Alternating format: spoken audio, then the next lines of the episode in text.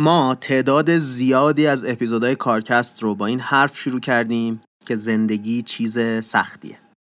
واقعا هم هست چیز مشکلیه. بعد ما به عنوان ایرانی کلا توی زندگیمون عدم قطعیت زیاده. برجام میشه یا نمیشه؟ ویزا به هم میدن یا نمیدن؟ از کار بیکار میشم یا نمیشم؟ حتی بدتر از اینا. بنزین گرون میشه یا نمیشه؟ دیگه من نباید بگم که هر لحظه زندگی ما منتظر یه اتفاق جدید و غیر منتظره هستیم. چیزای غیر منتظره استرس دارن. یه وقتایی اصلا انگار آدم رو فلج می‌کنن. هی میشینی فکر می‌کنی که چیکار کنم یا چیکار نکنم. تو این اپیزود می‌خوایم بریم سراغ یه مقاله که بهمون به کمک کنه که به ترسمون در مورد ناشناخته ها غلبه کنیم. و توی این آشفته بازار بتونیم بریم جلو.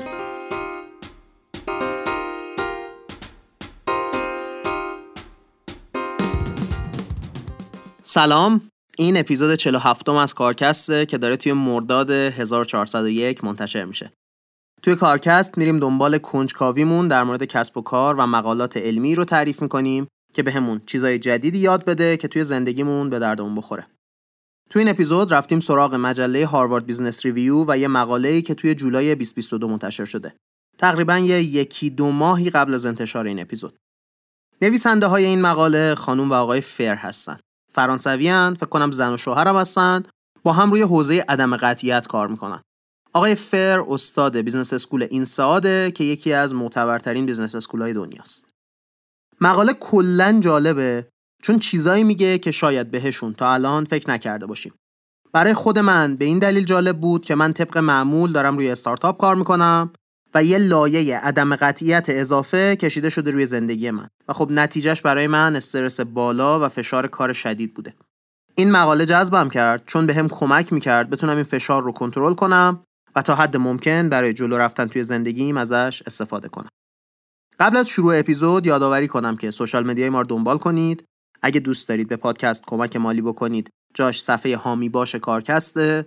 سرچ کنید هامی باشه کارکست براتون میاره. البته که بازم تکرار کنم که شما هیچ تعهد اخلاقی، شرعی، عرفی هیچی ندارید برای کمک به پادکست. صرفا برای کساییه که دوست دارن توی تامین هزینه کارکست شریک باشن. اگرم فکر می‌کنید می‌تونید اسپانسر کارکست بشید بیاید که با هم توی توییتر یا اینستاگرام حرف بزنیم شاید تونستیم با هم دیگه همکاری بکنیم خب دیگه حرف زیادی نزنم برم سراغ عدم قطعیت توی زندگی روزمره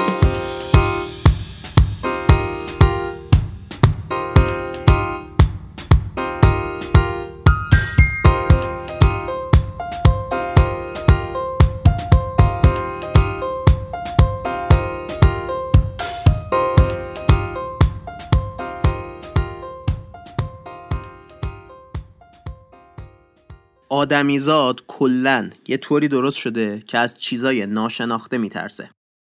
این میشه که هر جور عدم قطعیتی از اوضاع اقتصادی جهان گرفته.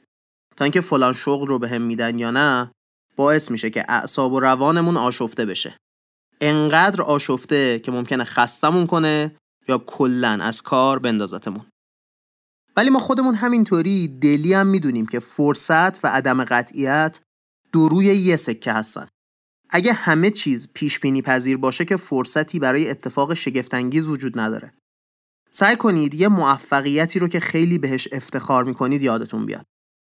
یا مثلا شروع یه رابطه ای که تأثیرش روی زندگیتون خیلی زیاد بوده. نویسنده ها میگن مطمئنیم موقع اتفاق افتادنش خیلی استرس داشتید ولی کم نیاوردید جلو رفتید و تهش هم عالی شده. نمی‌خوام از این حرفای انگیزشی زرد اینستاگرامی بزنم و ولی اینکه آدم برگرده به گذشته نگاه کنه و ببینه اتفاقات مهم زندگیش وقتی بوده که خیلی شک داشته اتفاق خوبی میفته یا نه کمک می‌کنه به آدم. نویسنده ها میگن عدم قطعیت نباید ما رو فلج کنه. اومدن بیش از ده سال کسایی که نوآوری های بزرگ کردن یا دنیا رو عوض کردن و بررسی کردن تا ببینن چجوری این آدما عدم قطعیت رو باهاش کنار میان و توی فضای پر استرس جلو میرن. تهش شده چهار تا دونه اصل که از اینجا به بعد پادکست در موردشون حرف می‌زنیم. خب کار اولی که باید بکنیم اینه که شرایط رو برای خودمون درست تعریف کنیم.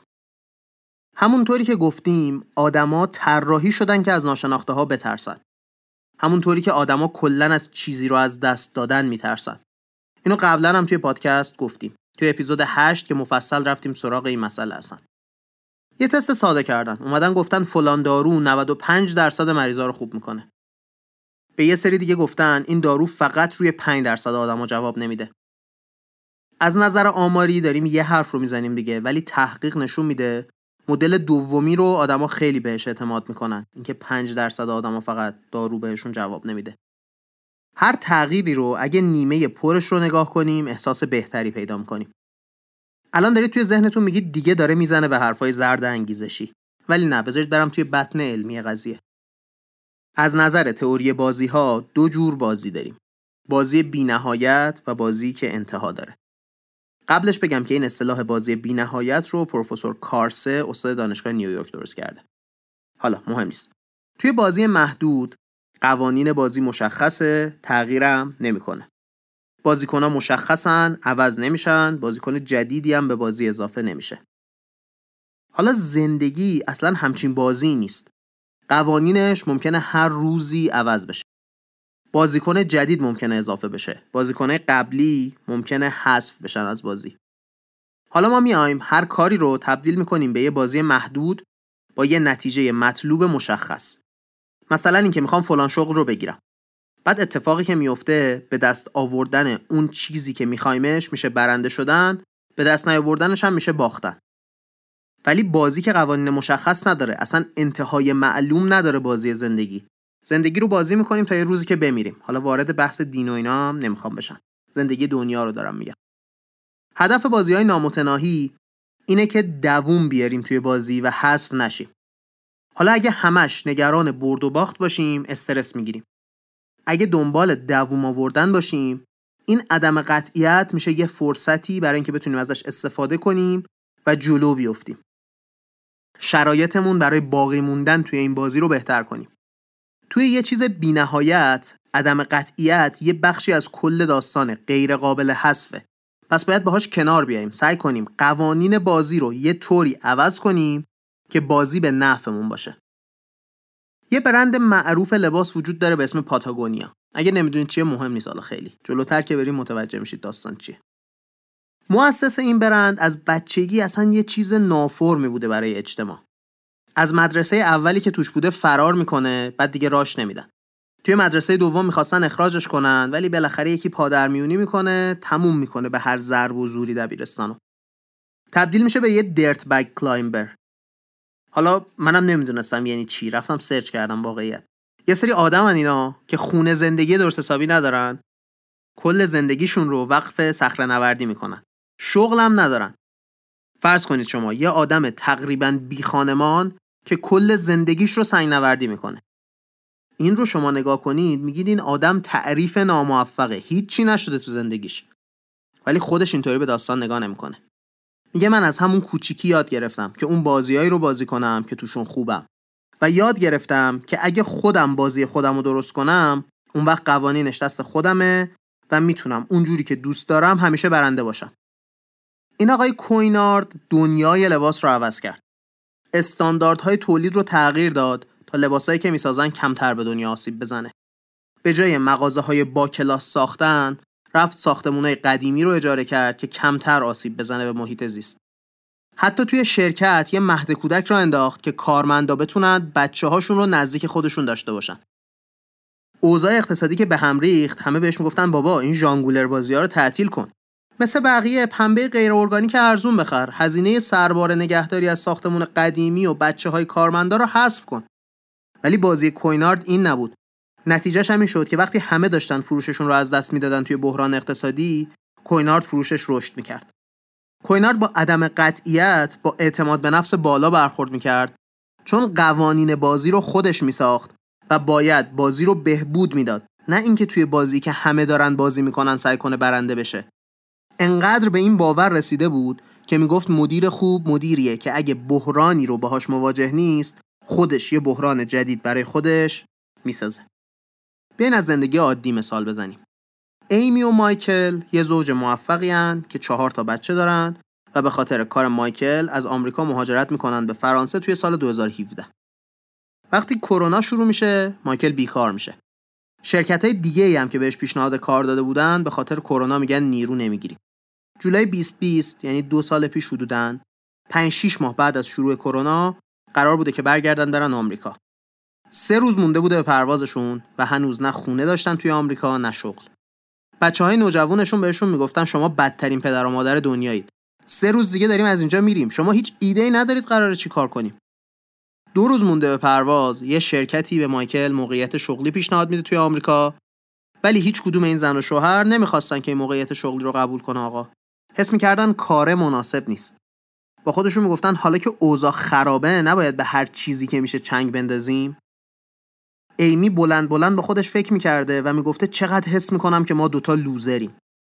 نویسنده ها میگن با ما حرف زدن و بهشون گفتیم بیاید نگاهتون رو عوض کنید. شما واقعا دارید جسارت و شجاعت زیادی به خرج می‌دید که توی این شرایط سخت همه احتمالات ممکن رو می‌خواید بررسی کنید و بهترینش رو انتخاب کنید. بچه هاتون خیلی خوشبختن که شما دوتا اینطوری با هم می‌دونید چی می‌خواید و دارید برای رسیدن بهش صبر و تلاش می‌کنید. میگه خانواده برگشتن آمریکا. یه ماه بعد شدودن کاری که دوست داشتن رو پیدا کردن. با پول اون کار یه خونه خوب توی یه محله خوب اجاره کردن. اینطوری تونستن با دیدن نیمه پر لیوان تصمیم خوب بگیرن و گیره شغلی که ازش بدشون میومد نشن. خب تا اینجا شد مورد اول. نیمه پر لیوان رو ببینیم و متوجه باشیم. توی هر شرایط غیر قطعی یه فرصتی برای پیشرفت هست. بریم سراغ کار دوم.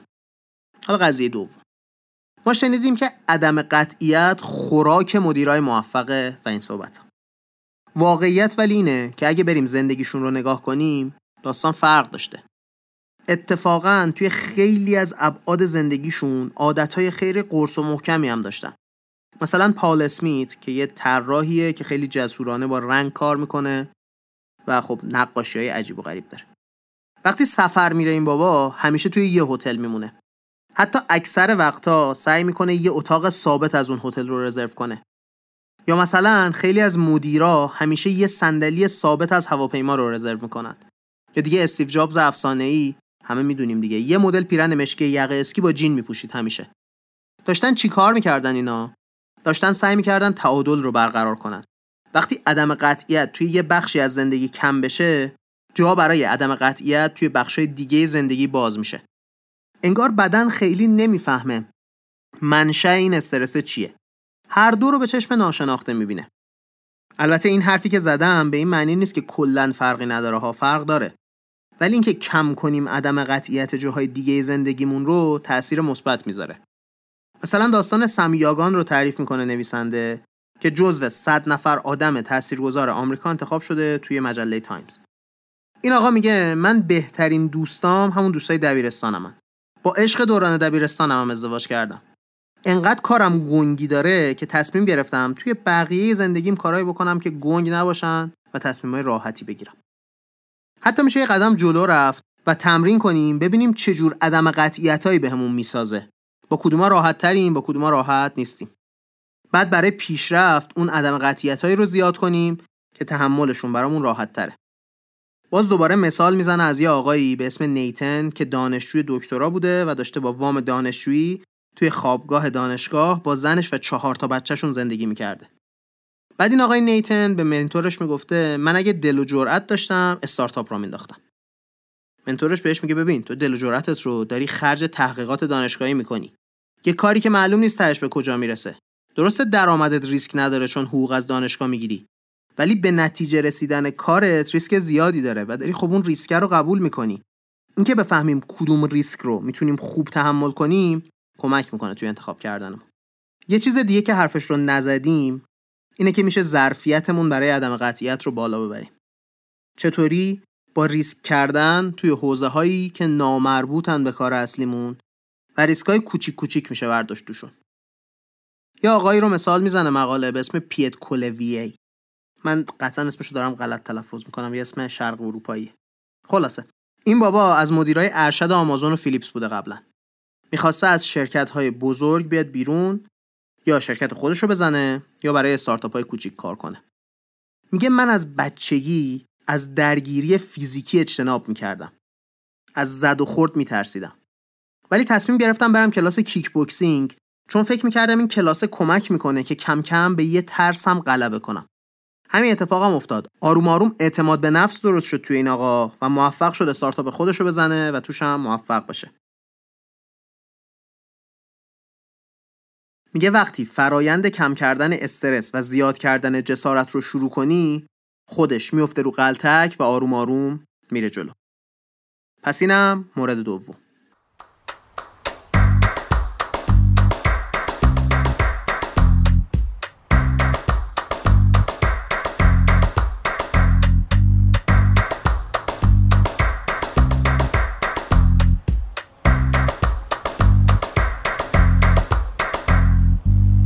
بریم سراغ چیز سوم.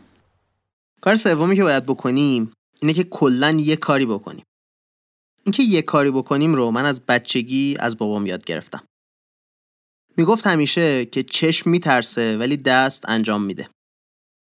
وقتی درگیر ناشناخته ها هستیم هی می‌تونیم بشینیم به شرایط مختلف فکر کنیم ولی فکر کردن شناخت برامون درست نمی‌کنه. عدم قطعیت اصلا ذاتش همینه. که ما نمی‌دونیم قراره چی بشه.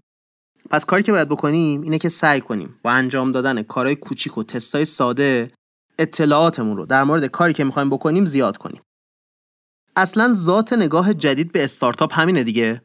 استارتاپ ها کاری رو می‌کنن که موفقیتش خیلی غیر قطعیه و معمولا کس دیگه ای هم انجامش نداده. برای همین اینکه چیز جدید یاد بگیریم تبدیل به ارزش اصلی میشه. اگه کلا استارتاپ دوست دارید در مورد این قضايا مفصل توی اون یکی پادکستمون که اسمش مدرسه کارکسته حرف زدیم. حالا برگردیم به مقاله. داستان یه استارتاپی رو تعریف می‌کنن که می‌خواسته لباسای خیلی گرون قیمت رو کرایه بده به آدما. بعد برای اینکه کار رو شروع کنن نرفتن سراغ بیزینس مدل نوشتن و جذب سرمایه.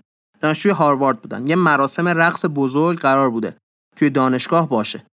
اینا یه سری لباس دست دوم گرون قیمت جور می‌کنن، مرتب منظمشون می‌کنن توی اتاقی توی دانشگاه اینا رو می‌ذارن ببینن می‌تونن به خانم اجارهشون بدن و خب موفق هم میشن و آروم آروم از همینجا میرن جلو. با یه قدم کوچیک و کم هزینه. الان شرکتشون توی بازار بورس داره معامله میشه تو آمریکا. کلا یاد گرفتن باعث میشه اون گنگی که شبیه مه توی زندگیمونه کمتر بشه و یه با قدم های کوچیک کوچیک ازش خارج بشیم. دوباره اگه برگردیم به داستان استارتاپ ها می‌بینیم که موفق ترین شتاب دهنده ها اونایی که باعث میشن آدما با دیگران در مورد ایدهشون حرف بزنن و ازشون بازخورد بگیرن. تحقیقات نشون داده شتاب دهنده های موفق استارتاپی تیمای داخلشون رو مجبور می‌کنن که توی هر ماه با بیش از 200 نفر آدم حرف بزنن. اونم آدمایی با رشته های دانشگاهی و شغلای متفاوت. کلا عقاید جور و جور. خیلی وقتا اون چیزی که فضا رو روشن می‌کنه از یه جایی میاد که اصلا انتظارش رو نداریم. دوباره توی اپیزودای طوفان فکری در مورد این قضیه حرف زدیم. توی فصل یک اپیزود 15 مفصل در مورد همین موضوع بود. یه مثالی که مقاله می‌زنه اینه که یه شرکتی بوده می‌خواسته برای خیریه ها و گروه های مذهبی یه محصولی بسازه. اون شتاب دهنده که باش کار می‌کردن میاد یه قرار براشون ست می‌کنه با مدیر ارشد marketing Playboy همانقدر عجیب. مؤسسا اصلا شوکه شده بودن. می‌خواستن نرن قرار رو. پلی بوی با گروه های مذهبی خیلی با هم جور در نمیان. تهش که میرن میشینن با این مدیر marketing صحبت می‌کنن می‌بینن این آقا اصلا هر هفته میره کلیسا. کلی هم ایده جالب برای کارشون داره. حرف خوب رو آدم از هر کسی که بشنوه مفیده. برای همین اگه بتونیم در مورد عدم قطعیت ها با آدم ها صحبت کنیم ممکنه یهو یه چیزی یاد بگیریم که شگفت زدمون بکنه. در نهایت بهتره به جای اینکه روی هدف ها متمرکز بشیم روی ارزش های اساسیمون متمرکز بشیم. یکیش رو قبلا هم حرفش رو زده بودیم دیگه یادگیری. داستان چیه؟ داستان اینه که اهداف این شکلی هن که یا بهشون می‌رسیم یا نمی‌رسیم. حد وسط که نداره. بعد خب این که فلان هدف رو گذاشتیم لزومی نداره باعث بشه بهش برسیم یا نه. هدف به همون راه رو نشون نمیده نتیجه رو نشون میده. وقتی اوضاع غیر قطعیه فقط باعث میشه فشار رومون زیاد بشه. اگه یه سری ارزش داشته باشیم برای اینکه چطور می‌خوایم کاری رو که باید انجام بدیم می‌تونیم بهشون بچسبیم اندازهشون بگیریم و بعدم به سمت جایی که می‌خوایم حرکت کنیم. شاید هیچ وقت نرسیم به هدفها ولی کاری که باید بکنیم قدم زدن توی بهترین مسیریه که می‌تونیم پیدا کنیم. یه مثال جالبی می‌زنه از یه آقایی که چندین تا استارتاپ موفق رو درست کرده. از زبون برنامه نویسی روبیان ریلز بگیرید تا شرکت بیس کم. توی یکی از پروژه هاش به اسم hey.com به محض اینکه محصول رو دادن بیرون اپل یه قانونی روی اپ استور گذاشته که باعث می‌شد کلا نرم افزار این دوستان غیر قابل استفاده بشه. ولی کاری که کردن این بود که اومدن و چسبیدن به ارزش اصلیشون. اینکه تکنولوژی باید عادلانه به آدما کمک کنه. تصمیم گرفتن با تمام توان تلاش کنن و کلی کمپین علیه اپل درست کردن که این قانون رو عوض کنه. بقیه هم رفتن پشتشون و باعث شدن قانون عوض بشه. مسئله مهم اینه که یه شرکت کوچیک با پول خیلی کم ممکنه اینطوری بمیره ولی براشون مهم نبود. ارزششون رو گرفتن زدن به دل عدم قطعیت. تهش هم انقدر براشون تبلیغات مثبتی بود که این آقا میگه بهترین کمپین تبلیغاتی زندگیم شد این کار. اینم از این. بریم سراغ مورد آخر. در نهایت ما باید یاد بگیریم که خودمون رو سر پا نگه داریم. مثال یه برنده جایزه نوبل رو می‌زنن نویسنده ها این آقا میگه فرایند تحقیقات همیشه کلافه کننده است. چون پشت سر هم شکست می‌خوریم. اون چیزی که باید یاد بگیریم اینه که اون کلافگی رو باهاش کنار بیایم میگه باید مثل یه زخمی که ازش مواظبت می‌کنیم که عفونت نکنه از احساساتمون مراقبت کنیم و وقتی آسیب می‌بینن حواسمون به این آسیب باشه. نه اینکه بیخیالش بشیم و سعی کنیم کلا نادیده بگیریم سختی که بهمون به وارد شده رو. اگه نادیدشون بگیریم تبدیل به شک کردن به خودمون میشن و فلجمون می‌کنن. یه وقتهایی هم باعث میشن که انقدر زیاد فکر و خیال کنیم که کلا کاراییمون رو از دست بدیم. کلا شکست خوردن خیلی کلافه کننده است. و این آقای برنده نوبل میگه من خودم به خودم اجازه میدم که وقتی شکست خوردم چند روزی کلافه باشم. ولی بعدش سعی می‌کنم با خودم فکر کنم که چه چیزی می‌تونم از این شکست یاد بگیرم. قدم بعدی برای اینکه جلو برم چیه؟ ما وقتی شکست می‌خوریم شکلهای مختلفی می‌تونیم بهش نگاه کنیم. یکیش همینه که چی می‌تونیم ازش یاد بگیریم. یکیش اینه که اینایی که از دست دادیم جای خود. چیا رو حالا هنوز داریم.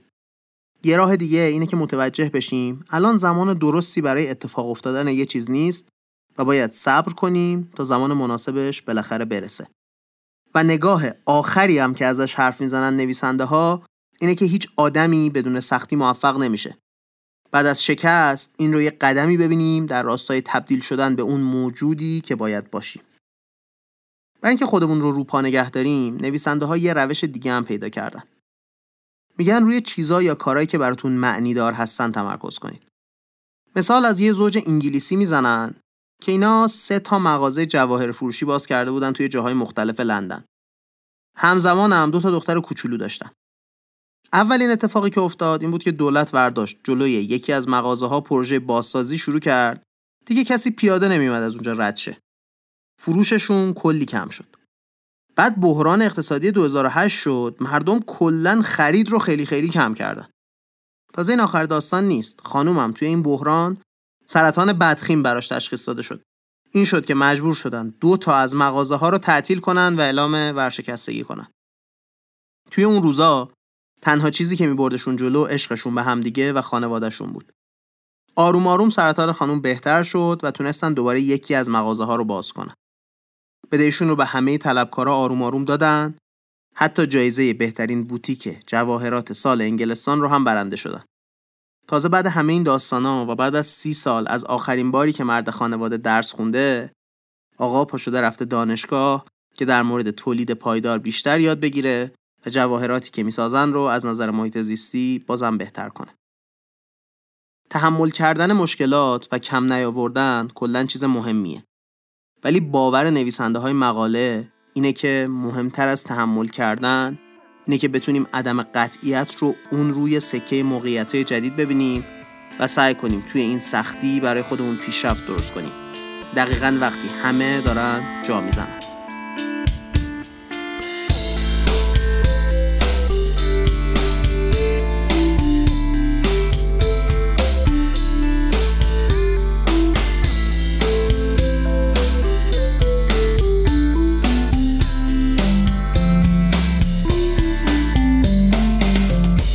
خب دیگه جمع کنیم اپیزودمون رو.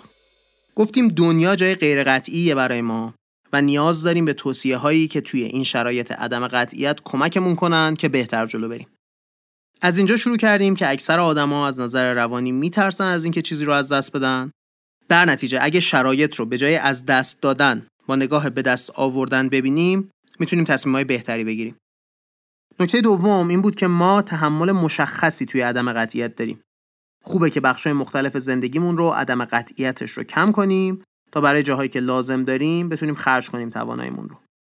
علاوه بر اینم خوبه که تمرین کنیم با نوعهای مختلف عدم قطعیت تا هم تحملمون بالا بره. همین که بدونیم توی کدوم نوعهای عدم قطعیت بهتریم و بیشتر می‌تونیم تحملشون کنیم و سعی کنیم بیشتر درگیر اونا بشیم تا نوعهای دیگه عدم قطعیت.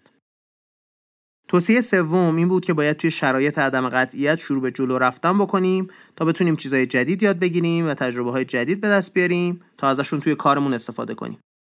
اینکه بشینیم هی با خودمون فکر کنیم باعث نمیشه اطلاعات جدید به دست بیاریم و در نتیجه راحت تر نمی‌کنه اوضاعمون رو.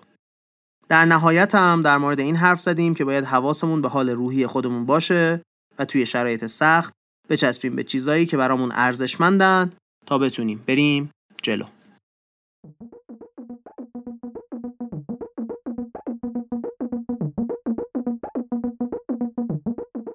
خب مثل همیشه رسیدیم به آخر این اپیزود. ممنونم از شما که گوش می‌کنید به ما. اگر چند وقتی ما رو به کسی معرفی نکردید الان وقتشه که برید این اپیزود رو بفرستید برای کسی که داره توی زندگیش با ناشناخته ها دست و پنجه نرم می‌کنه. هم به ما کمک میشه هم به اون کسی که اپیزود رو فرستادید براش. یادآوری می‌کنم که اگر دوست دارید اسپانسر پادکست بشید بیاید توی سوشال مدیا لینکدین اینستاگرام توییتر با هم حرف بزنیم. مثل همیشه ممنونم از تیم کارکست محمد رستگارزاده علی امیریان آیلار سیامی پویا کهندانی سعید شیرانی و سارا میرموسا. این بود اپیزود 47 از کارکست.